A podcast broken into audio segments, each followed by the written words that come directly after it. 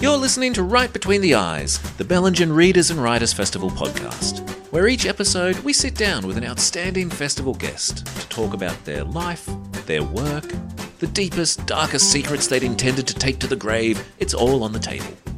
You'll also hear a special musical feature from one of the region's most exciting performers. And if that wasn't enough, we cap things off with an author reading from yet another standout festival guest. It's a cavalcade of words for your ears. All on Right Between the Eyes.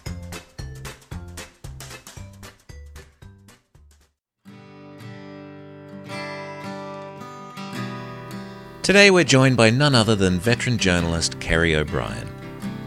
Having interviewed some of the most significant and controversial figures in modern history, including Nelson Mandela, Mikhail Gorbachev, Margaret Thatcher and countless others, over the course of decades, O'Brien has built a reputation as one of Australia's most respected and reliable voices.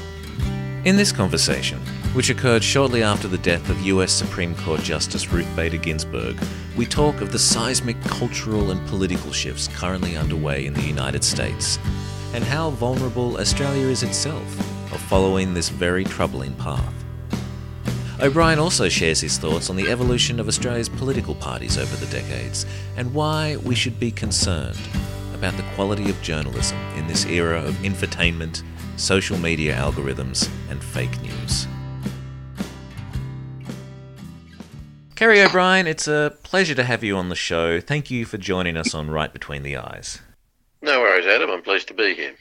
I suspect there may well be quite a bit of time travel in this conversation, beginning with a young Kerry O'Brien who wasn't really sure what he wanted to do with his life and came to journalism almost by chance. In your memoir, you write of being assigned to listening into the police radio for stories, which was a thrill because it was technically illegal, but you also would have had this opportunity to hear a lot of dramatic things as they occurred. And today, a strong and rather consistent element of journalism is sensationalism.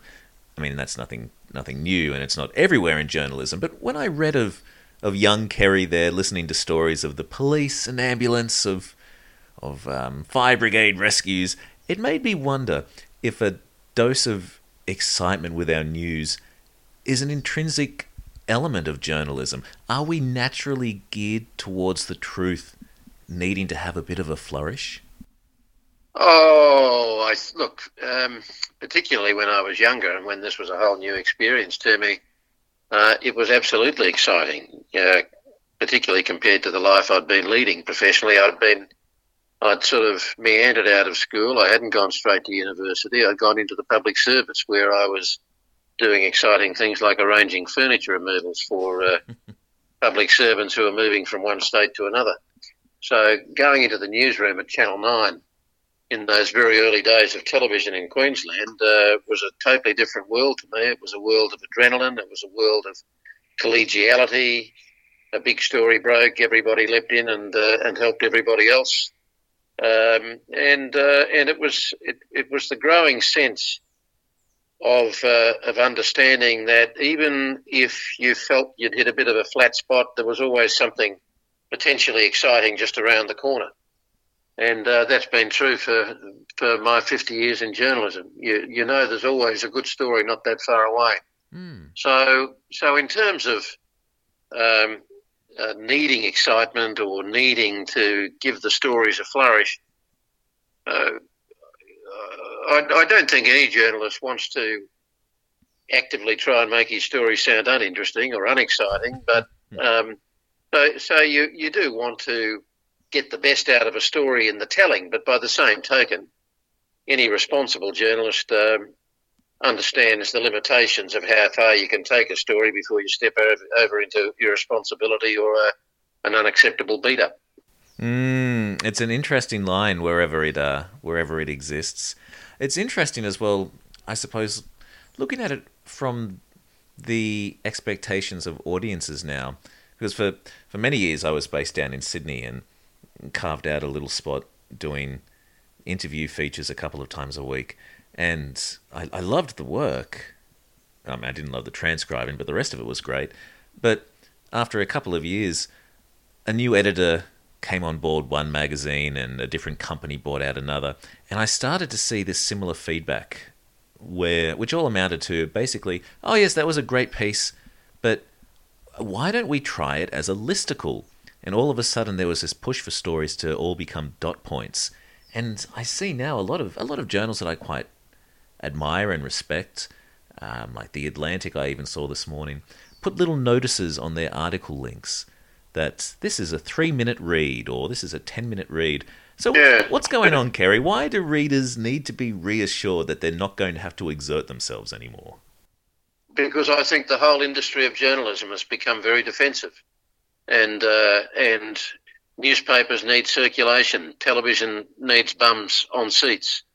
And those potential consumers of news have now become much more thinly spread. There are many different sources of news, some of them reputable and many of them not. People can sometimes rely on Facebook to deliver their news for them, and the algorithms behind their Facebook will be deciding for them what news they want to see or hear or read. So it is a very different world today, and it's one where even really top journalism like that reflected in Four Corners, for instance. Four Corners is firing as well as it ever has in terms of the relevance of its stories and the impact of its stories. It's almost become commonplace now for Four Corners programs to force royal commissions. And yet it's a weekly struggle on Four Corners to get a viable program.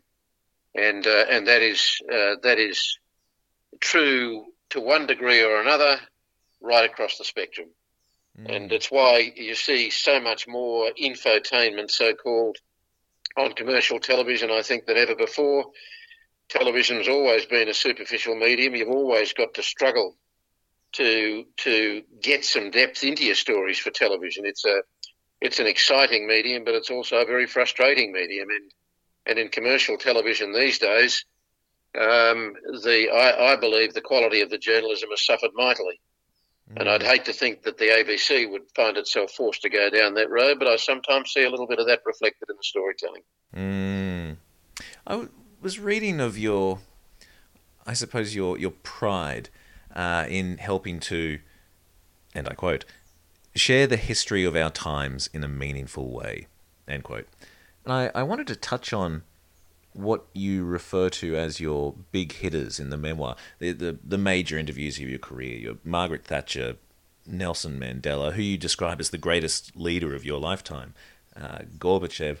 I imagine that working out what you're going to ask them is perhaps as difficult as how you're going to ask it. But for each of those figures I just mentioned, these people who have been instrumental in shaping contemporary history, there must be quite a weight of responsibility you felt personally in getting that moment right. Well, Adam, I think that the truth is that I've taken the same approach to everything I've done, which is to try and extract the maximum I can from it. And to the extent I've been successful, maybe that's been the key or part of the key, I don't know. But whether I was preparing my interview for Barack Obama or Nelson Mandela or Thatcher or Gorbachev or Colin Powell or whoever.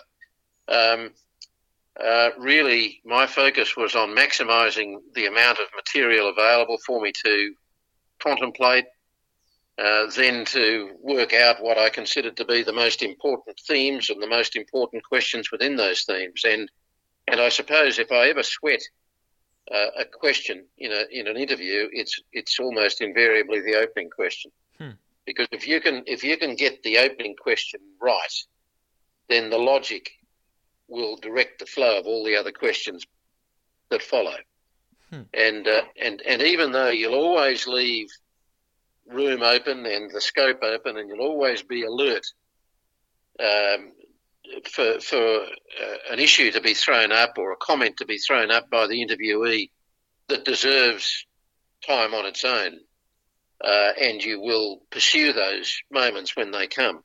Nonetheless, in all of those big interviews and the interviews I used to do for Late Line in the early years and so on, invariably I would come back to the logic, come back to the rationale for the interview. So the other thing about it is that if you're doing an interview with Barack Obama, I mean, I've never had such a sense of outside control than I've had in White House interviews, and I've done Obama is the only president I've interviewed, but I've interviewed a vice president and various defence secretaries and secretaries of state and so on, within the aegis of that tight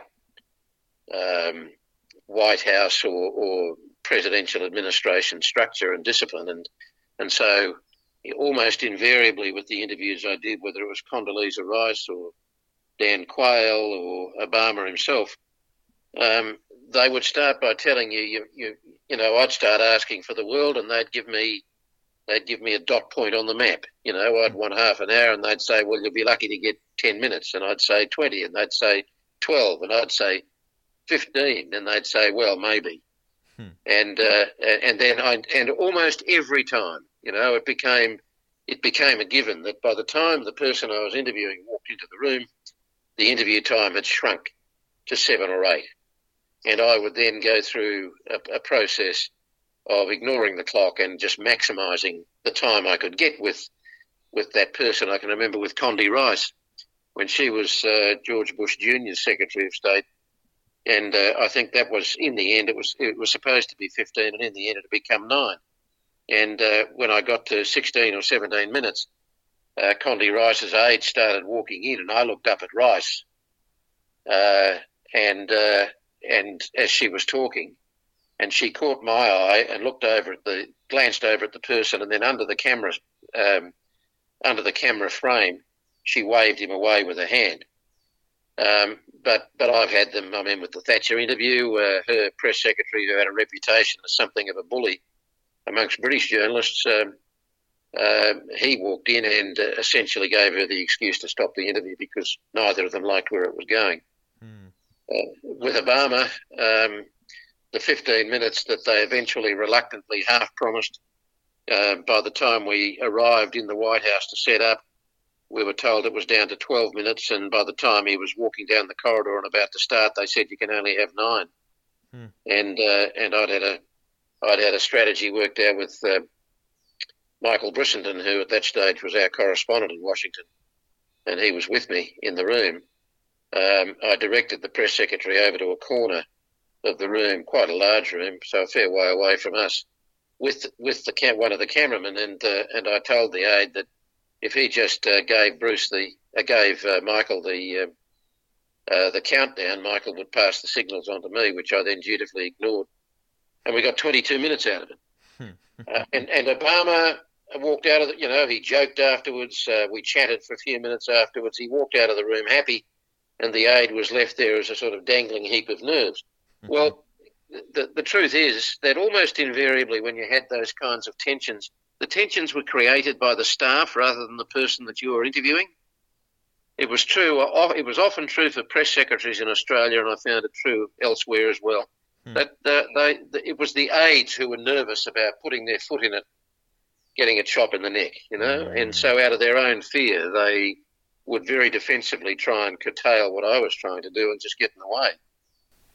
I suppose talking to that first question, perhaps setting a scene or setting a tone, part of the memoir is you mention quite a brief observation about interviewing Billy Crystal.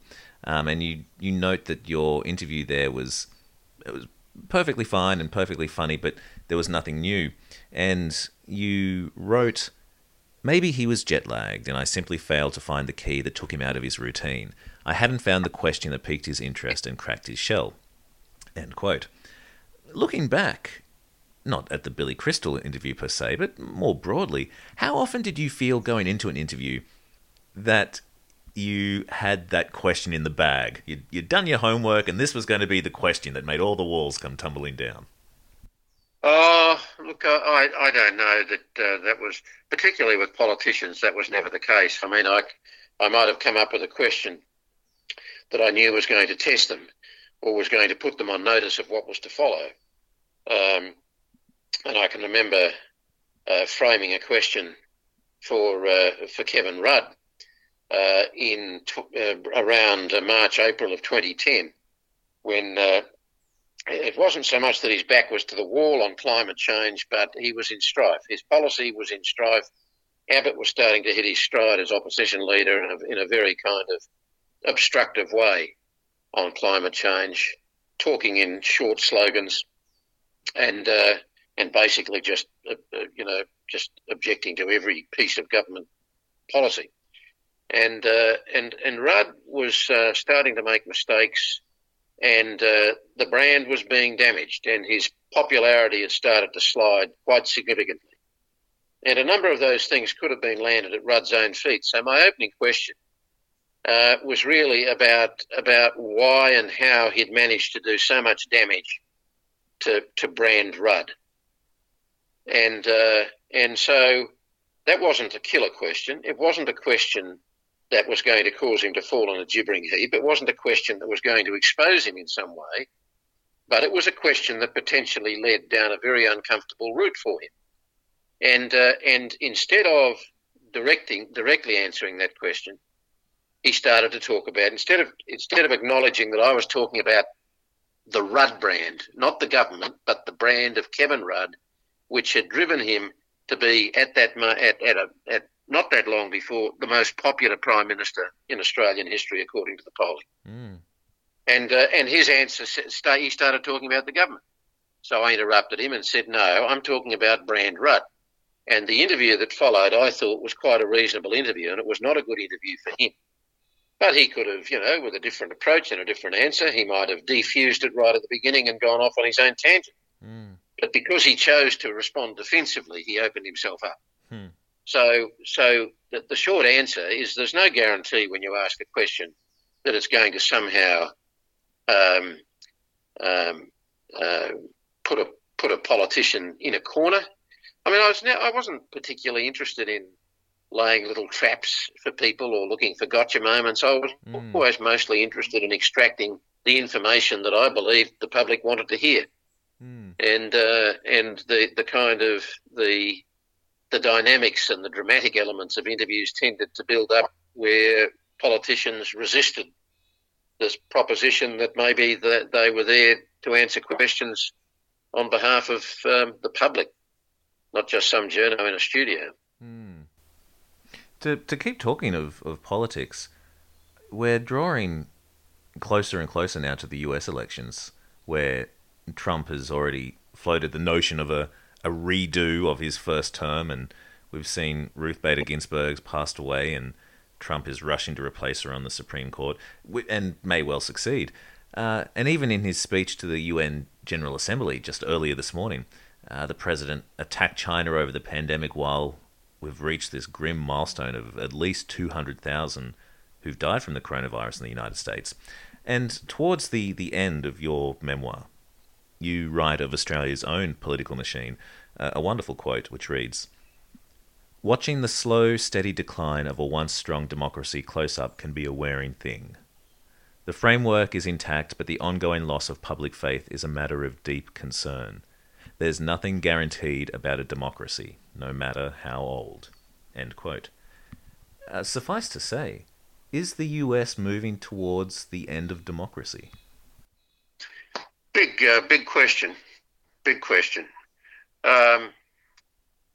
It's certainly moving down the hill, and has been for a long time. I mean, America has been held up as this great shining example of democracy, and yet the truth is, it's known corruption deep within its system going back at least 100 years. There is this thing called Tammany Hall politics, which was the kind of corrupt political system that was applied to the Democratic Party machine in cities like New York, going back into the late 1900s. So it's never been a perfect system by any means, and you've had so many moments that have shone a light on those imperfections post-war. For instance, when Richard Nixon was impeached over Watergate, when he was actually giving the nod to individuals acting on behalf of the Republican Party and essentially on his behalf, actually conducting illegal break-ins to Democratic Party headquarters to try and get information that might compromise his opponents at the next presidential election. J. Edgar Hoover was a deeply imperfect individual who also was responsible for elements of corruption in the way he conducted his office. So there were two men in the time of Nixon. There was Nixon and there was J. Edgar Hoover, two corrupt individuals who were right at the heart of American democracy. So there's nothing new about this sense of a corrupt process today or a declining democracy. I think it's been a slow drip for a long time, but that drip is now gathering pace. Mm. And I'm not necessarily using the word to describe Donald Trump, but it's apt.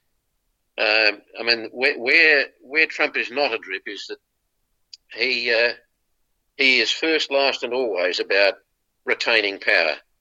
And there's barely been an act, I suspect, since he became president that hasn't been a part of his plan to retain the presidency into a second 4 years. Mm. The corruption is absolutely at the heart of his administration. There has been no president like him. He gives the very strong impression that there is almost nothing he would not do to hold and keep office. He displays no ethical basis for being there.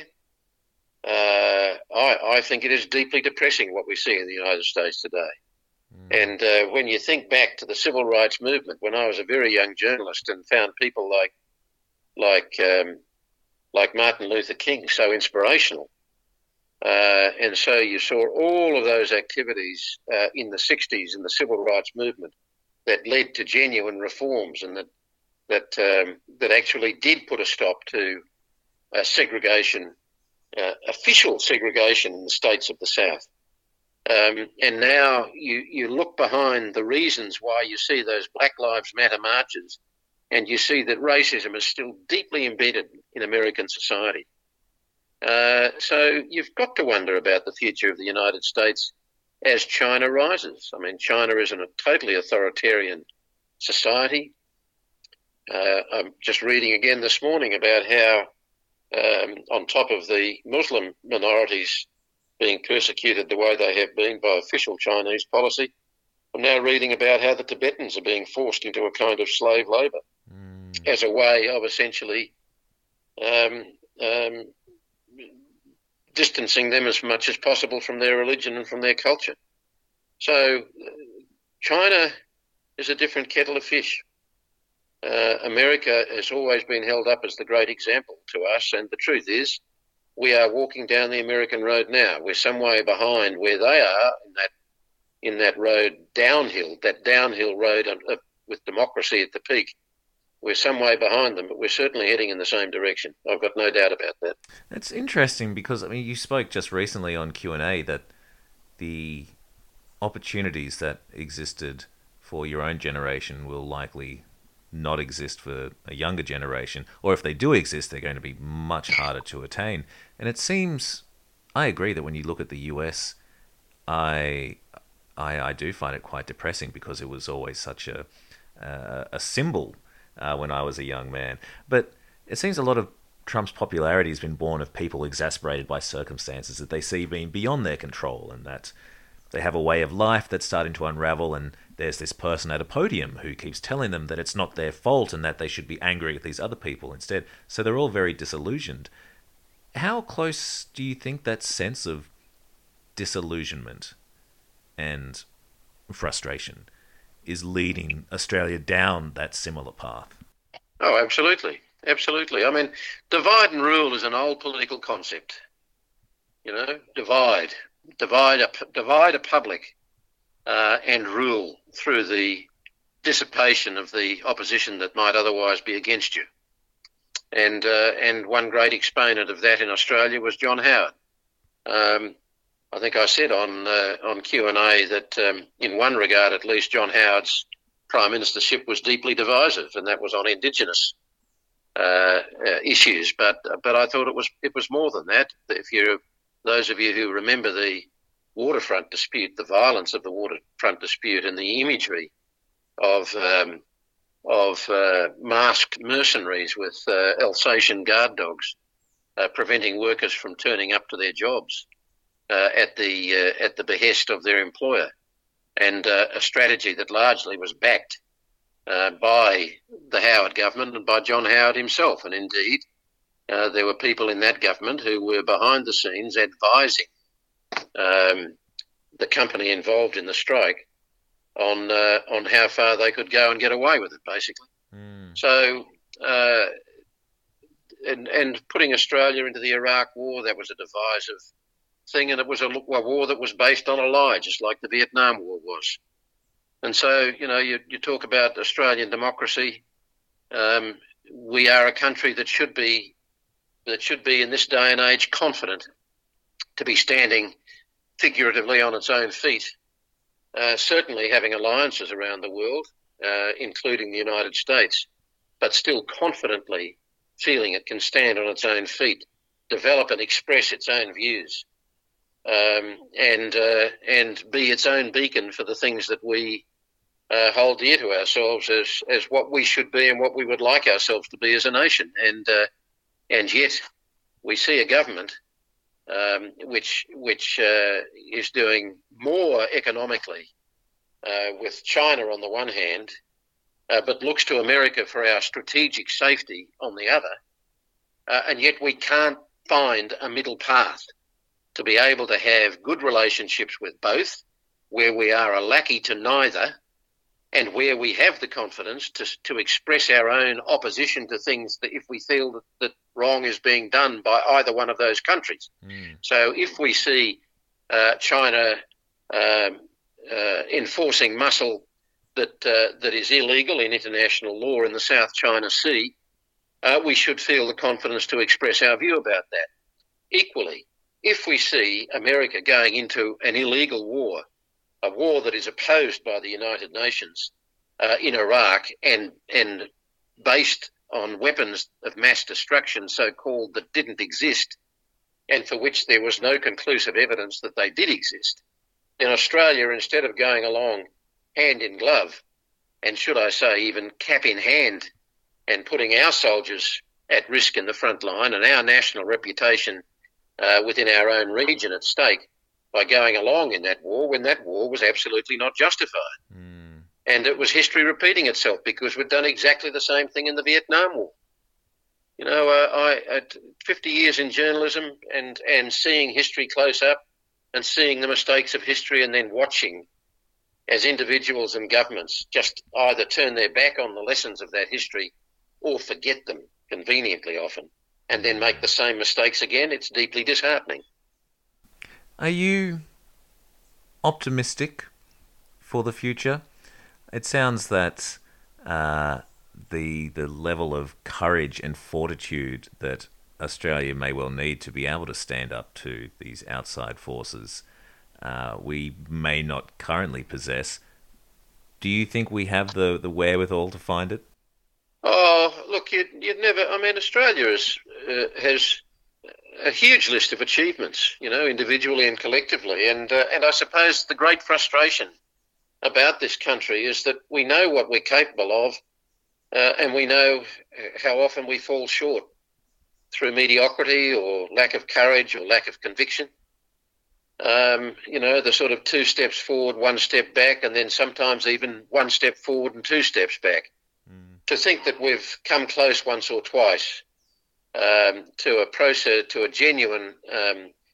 to tapping a genuine spirit of reconciliation and then walked away from it again. You know, the missed opportunities on that front are deeply disheartening, and it's worse than disheartening. It makes me angry when I think about how quickly and how irresponsibly Malcolm Turnbull turned his back on the statement from the heart at the Uluru Statement of the Heart. Which really was a very thoughtful and compromised roadmap to genuine reconciliation by hundreds of Indigenous leaders meeting from all around Australia. A roadmap that could have worked and one day maybe will. I mean, it's rather ironic. We tend to see the states as the kind of intransigence in often holding back our national approach to government. But I think we're seeing more positive steps being taken down the road to reconciliation in some of the states than we are nationally, and yet we have an Indigenous person as the Indigenous Affairs Minister representing this government on those issues. I think on refugees there had to be a better way of keeping the integrity of our sovereignty and our borders intact without being as inhumane, wretchedly inhumane as we have been in the so-called Pacific solution. There is always a better way, you know. There is always a better way if the motivation is right and it's matched by the effort and by the intelligence. Hear, hear. Well, Kerry, I know we don't have a huge amount of time with you today, and there is a wealth of topics that we could explore more. But to perhaps move things towards a close, and perhaps to end things on a bit of a lighter note, it seems a little selfish perhaps to ask for your reflections on one individual interview that interests me when this is a conversation one hopes that many people will enjoy. But this is a Writers' Festival podcast, and I know that you like this person too, so I feel it's a safe enough gamble. How was your experience of questioning John le Carré? Fascinating guy, Le Carré. I mean, he knows about the spook world because he was one. David Cornwell is his real name. John le Carré is his pseudonym. And I was caught by his very early novels. I can remember reading The Spy Who Came in from the Cold, which would take you straight back to the 60s, if I remember rightly. And I read virtually everything. Well, not just virtually. I've read everything he's written ever since. And I always wanted to do an interview with him because he wasn't exactly a screaming radical. He wasn't a communist. But he just he was an intelligent questioner of the world of intelligence and the interrelationship between government and intelligence, and its weaknesses and its frailties, as well as its raison d'etre. Big brain, who was a font of knowledge from the inside of the intelligence world. And the whole thing about the secret world is, to me, that the more secret and opaque government is in a country, if that country professes to be a democracy, the more active the spookery and the more opaque the wheels of government are, the weaker the democracy, in my view. And I think the evidence is in on that. And that's one thing I am concerned about in Australia, is that particularly since September 11 and some of those other terrorist attacks that followed, we have now for 19 years been systematically, I doubt that there has been a year, and if so, there has barely been a year when more amendments haven't been made to our national security laws, making them more and more draconian, impinging further and further on fundamental rights, democratic rights, and the intelligence agencies have been growing bigger and bigger. The resources have been getting bigger and bigger, and it's just the nature of the beast that once something like that is created, then a lot of their effort is about justifying their existence and building the arguments to expand even further. The secret world makes me very uncomfortable.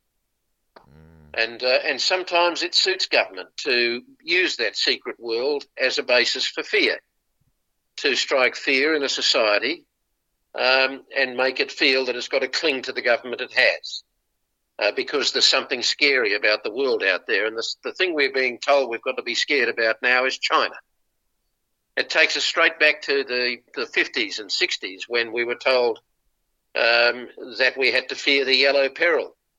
from China. I mean, that became a part of the basis of our fear of the possibility that Vietnam might become a communist state, because it was part of the fall of the dominoes that would end up with Australia's fall.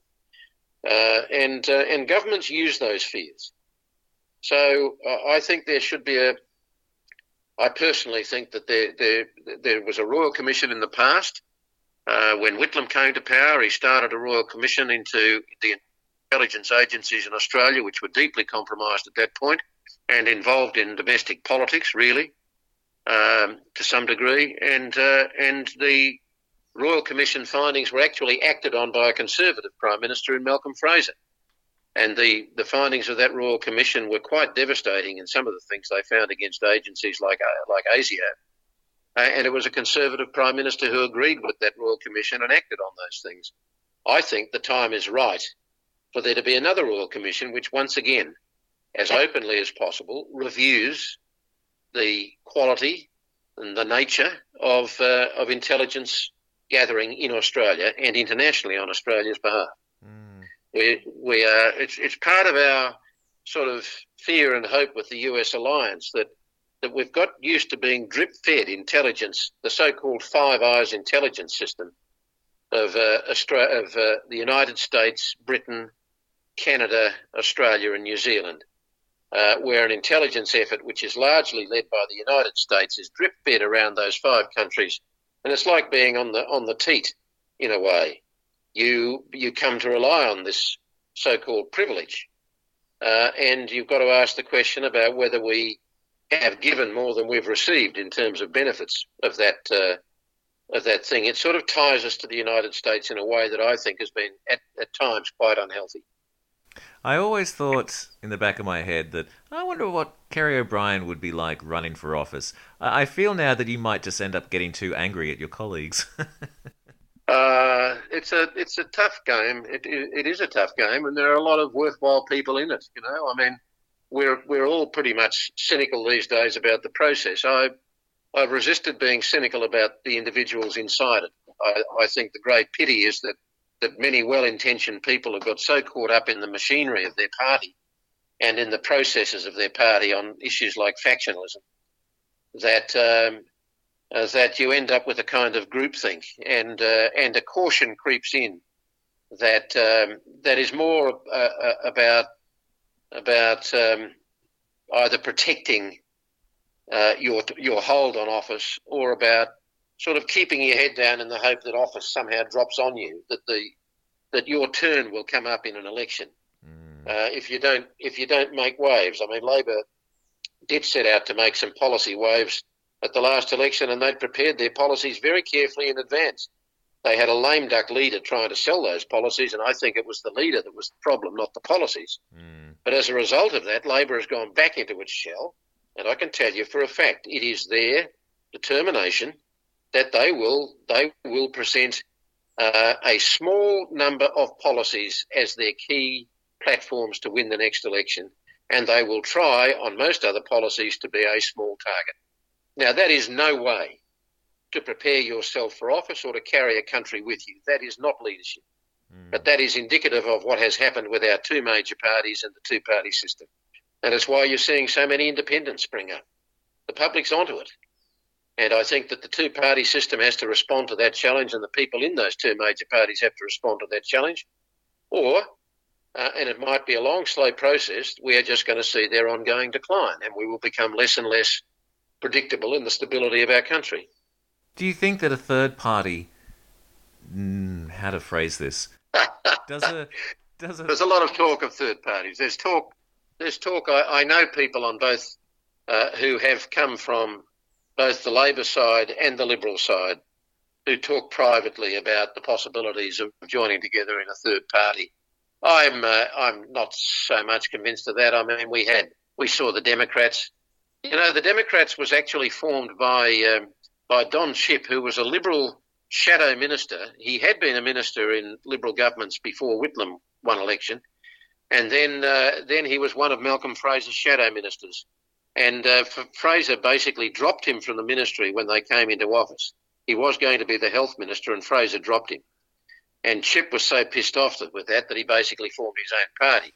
That was less about a matter of principle that saw the birth of the Democrats than it was about the personal anger and pique and bruised ego and self-interest of one man. And Don Chipp, a very likeable individual. He was a very effective minister when he was a minister, and he was a very effective leader of the Democrats. There was a lot to like about Don Chipp. But I don't think that his primary motivation in starting the Democrats had anything to do with some high-minded principle. That doesn't mean that I'm reflecting the same intent and motives on those people that I hear talking about trying to form a third party. But I think let's see another party spring up by all means that's driven by, sensible thought and motivation, and that kind of adds something more to the policy debates. But I do think that the driving imperatives for both of those major parties to shake themselves up and actually take a good hard look at themselves and genuinely put their parties through a genuine reform process. I do wonder if we'll see such a thing anytime soon, especially when I suppose the closest we have to a third party would be the Greens. Well, it is a third party. It is a third party. But they've got one seat in the lower house in the federal parliament, and they've got a sprinkling of seats here and there in the states. I think there might be two. Maybe there are more. I'm not sure. Oh, and of course, upper house and Senate. But I think that the problem for the Liberal Party is that where they were once a centre-right party, they're now very much a party of the right.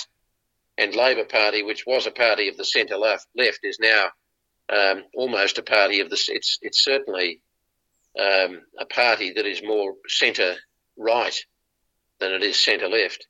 And so, a kind of... And I'm not talking about the extreme... I think the Liberals have allowed themselves to be captured by the extreme right, and Labor is adrift, it seems to me. So, and then you've got the trade union movement, which was very much part of the heart and soul of the Labor movement, which is savagely in decline. And they've got a huge challenge. They're fighting for their very survival. And that's not just about trade union officials worrying about their future. It is very much about the fundamental story of the protection of workers in Australia. I think that it is no coincidence that we're seeing this rise in wage fraud all over the countryside. Some of the biggest and most recognised company brands in Australia have been found guilty of wage fraud, and it is no coincidence that is coinciding with the ongoing weakening of the trade union movement.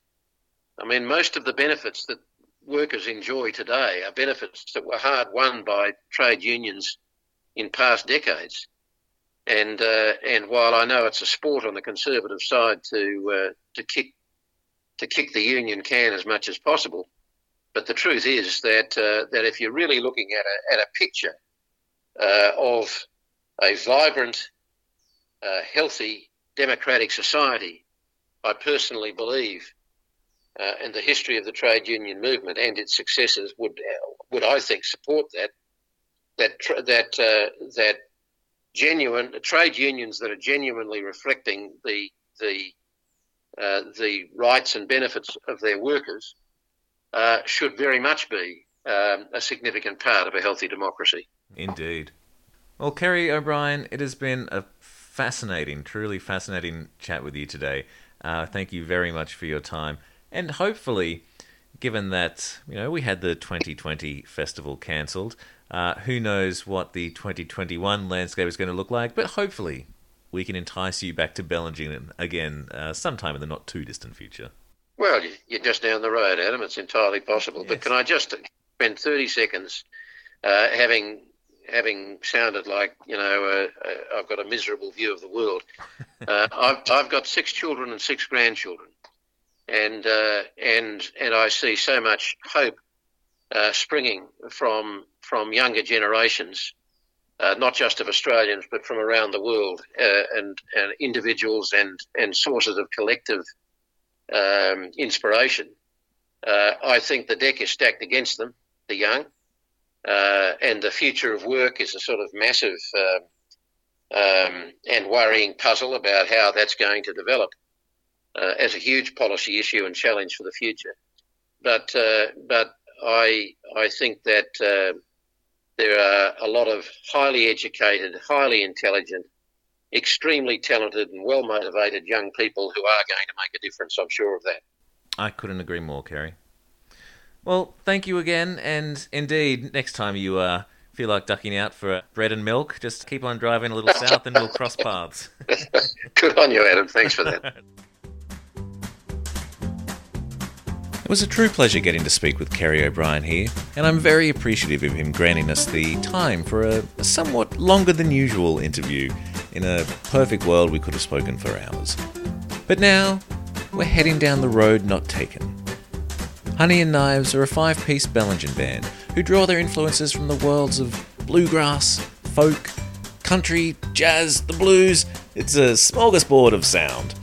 We're thrilled to showcase their Robert Frost-inspired song here, Two Roads, taken from their second album, Who Are You?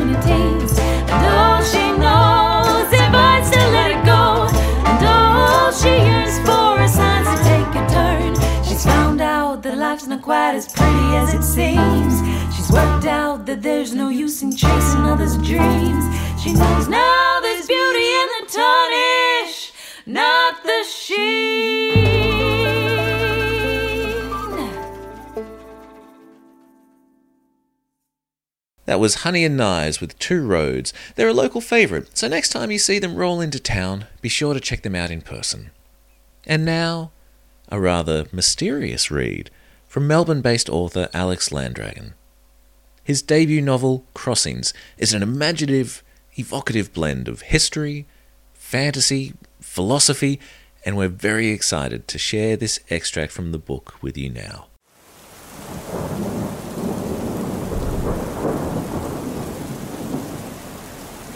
On a Monday afternoon in July 1825, I was in the back room of an inn in New Orleans playing widow whist for pennies with two other boatmen.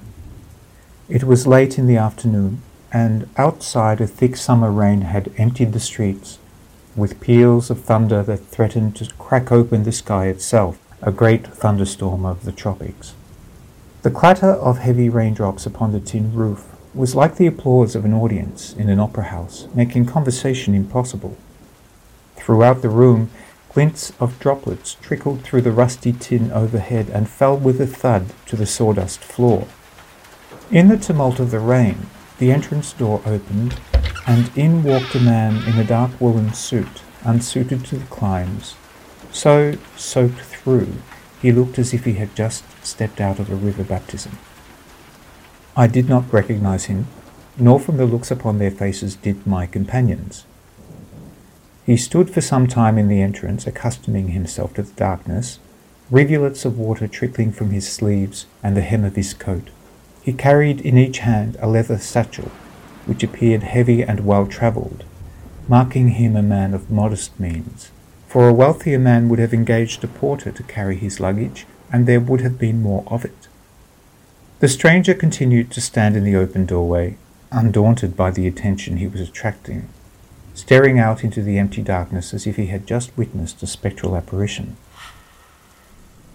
He bore the demeanour, not of the sinner, but of a man long and greatly sinned against. He was thin of body, wore a pencil moustache along his upper lip, and a wispy goatee on his chin. His flaxen hair from under a wide hat was grown long over his collar. Even wet and bedraggled, it was evident that his suit was good, tight-fitting and well-cut, such as is only seen in the port of New Orleans among the scions of the upriver plantations or the well-to-do young Yankees lately settled in the city.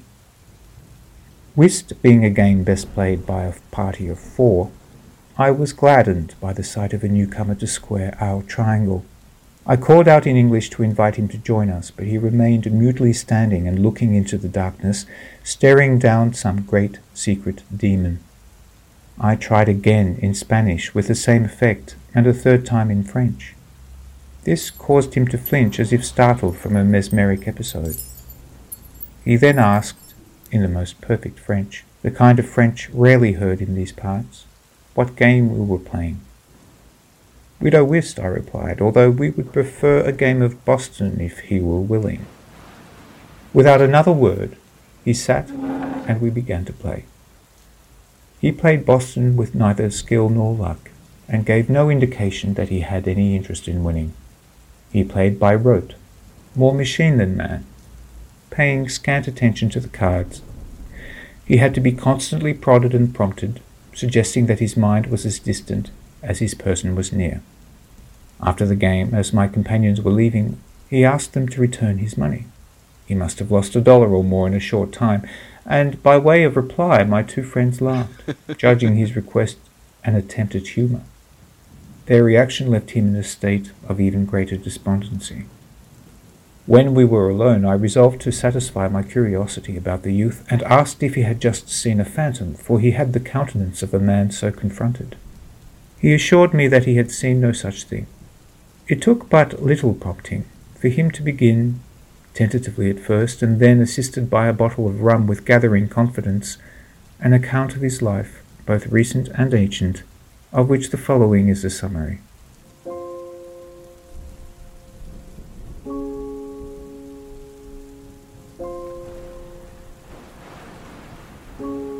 The newcomer's name was Jean-François Fay. That very afternoon, he told me, he'd waded, fully clothed, into the muddy waters of the Mississippi with every intention of never returning to shore alive. Once fully submerged, he changed his mind and after a great struggle managed to haul himself out of the river despite the pull of the current and the added burden of his sodden woolen suit which he had worn to prevent this precise eventuality. Thus, he told me morosely, he had proven himself a coward twice over, retreating out of cowardice from committing a coward's act. The young man intrigued me, and I asked him his provenance. Fay was the youngest son of a wealthy, ambitious Bordeaux farmer. I told him I was from Toulon, and he seemed somewhat uplifted by this compatriotic bond. Although his father had envisaged a career in the priesthood for him, as a child, Fay had instead developed a love for the paintings adorning the walls of his parish church. His father's disapproval only fanned the flames of his ardour, and at the age of 16, against the wishes of the paterfamilias, he'd set off for Paris determined to become an artist. Thanks to a letter of introduction penned by an aristocratic family acquaintance, he'd studied under the tutelage of the master Anne-Louis Giraudet de Roussy-Triauzon. Fay, by his own admission, was a devoted and conscientious student, but not an especially gifted one, and at the end of his studies he'd spent several fruitless years scrounging an existence in Paris, garnering few commissions of his own. When word of the successes of certain French portraitists in America began to filter back to France, Fay resolved to emigrate. He inherited a modest sum after the death of his father, sold all he possessed, which didn't add up to much, and bought a passage to New Orleans, determined to establish himself in the New World. His emigration did not, however, mark the slightest upturn in his fortunes. If anything, they worsened. He was afflicted, he complained, by a profound timidity that prevented him from making the acquaintances and friendships required to prosper in his trade. To make matters worse, he had lost a good deal of his inheritance, such as it was, playing cards during his passage across the Atlantic. Upon his arrival, he discovered a compatriot, Jean-Joseph Vaudchamp, had arrived from France only a month earlier and set himself up in a studio in the city's French quarter. Moreover, unlike himself, Vaudchamp had arrived with a benign temperament and substantial capital. He had placed advertisements in the Orleans Gazette, boasting of his renown in the royal houses of Europe, and had furnished and decorated his quarters in the style of the artists' studios of Paris, with a divan, vermilion silk-screened wallpaper, ancien régime furnishings, velvet drapery, and, on the walls, a gilt-framed portrait of a plump young woman, his sister, although the astute Vaudchamp hinted to prospective customers that it was, in fact, a noble woman for whom he had suffered an unrequited passion. Fay had, in the several weeks since his arrival, spent almost all that remained of his father's wealth, and was now on the verge of ruin. All was lost, he said, including his honour, for even if he had the money to make the return passage to France, it would be as a failure. I'd had occasion in the course of my life as Joubert to become acquainted with many unfortunates who had suffered the most accursed fates. None of them had borne their burdens with such lack of grace. I ventured to remark that perhaps not all was lost, that if he so chose he might discern silver linings to the clouds that palled his horizons. No, he continued relentlessly, on the contrary, everything was lost. He was damned, he cried, his head in his hands, cursed and damned, and did not wish to live another day. As I listened to the painter's tales of woe, I felt welling up within me a most unexpected combination of feelings that I can only describe as envious contempt. What wonders I might do, I thought, in his circumstances.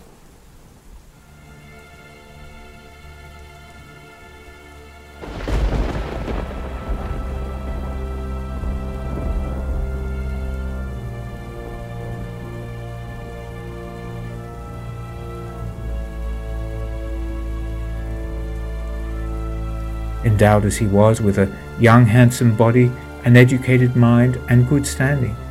As the natural and almost immediate consequence of this sentiment, an idea sprouted that, despite all efforts to banish it, quickly colonized my mind, as if every attempt at suppression merely hastened its triumph. Picture the scene.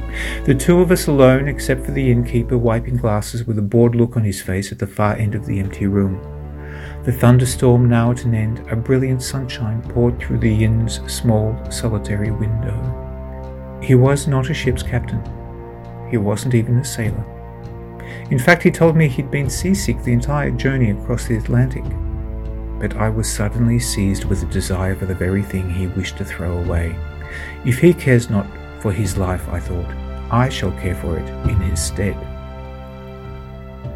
At times the best plans come to us fully fledged, as if bestowed from the heavens. So it was on this occasion. I told Fay all he needed to do to revive his fortunes was to paint a portrait as an advertisement of his powers, which he might subsequently exhibit to attract more customers.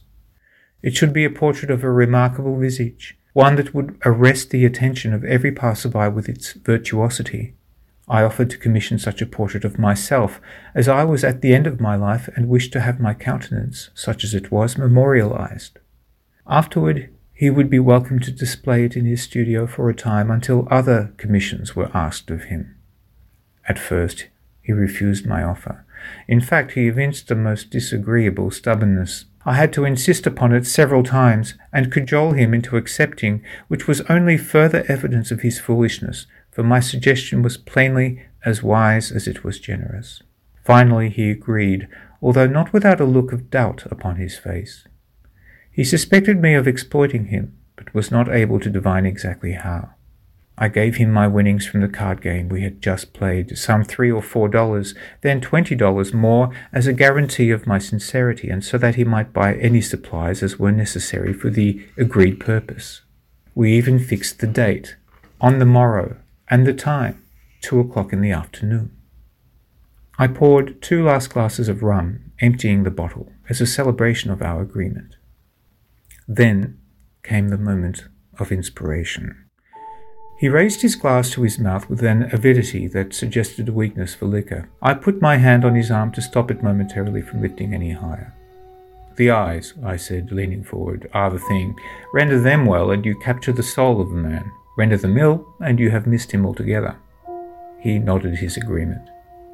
"The eyes are at once the most important feature of any face, and also the most difficult to paint," he said. My hand was still on his arm. I felt it lifting upward once more, but prevented it from doing so. I asked him if he had a preference for painting eyes of a certain colour over eyes of another colour. Did he prefer to paint blue eyes, for instance, or dark eyes? He thought about this a moment and replied that, in his experience, dark eyes were generally easier to paint than blue or green eyes, for oftentimes they were less variegated, and the tint easier to imitate. "Ah," I said, "then I shall ensure my eyes are brown tomorrow." Fay gave a puzzled look and asked me to repeat what I just said. "In that case, I shall ensure my eyes are brown tomorrow," I said, "to make it easier for you to paint them." "But your eyes are blue," he replied. "They are blue today, but tomorrow they will be brown." "By what magic will they have changed colour from one day to the next?" "There's no magic in it," I said. "In a short time I can change their colour from blue to brown." This visibly astonished the poor man. "Is this some kind of joke at my expense?" "Not at all. Merely an ability I've possessed from birth. Just as some contortionists have the ability to bend themselves backwards in two, or others can speak in tongues." "How is it done?" "I merely concentrate my mind for 3 or 4 minutes, and the colour is transformed." "You do this with your eyes closed?" "Quite the contrary, it can only be done with my eyes wide open." "Can you demonstrate this to me?" "Of course," I replied. "I won't say it is a trifle, but it is no great thing. All that is required is the utmost mental concentration. You must look into my eyes without looking away. Shall we try it now?" He nodded vigorously. "Very well," I said. "Watch very carefully."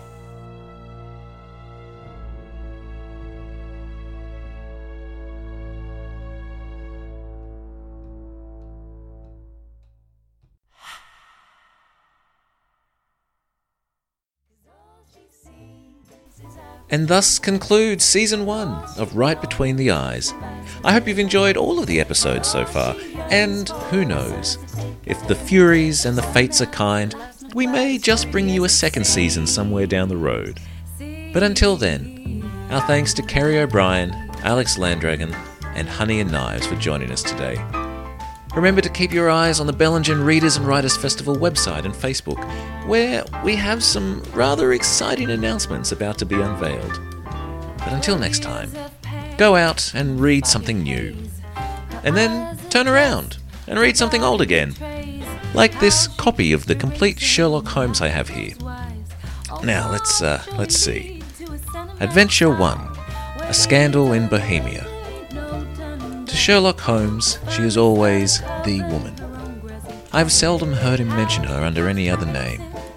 In his eyes, she eclipses and predominates the whole of her sex. It was not that he felt any emotion akin to love for Irene. All emotions, and that one particular.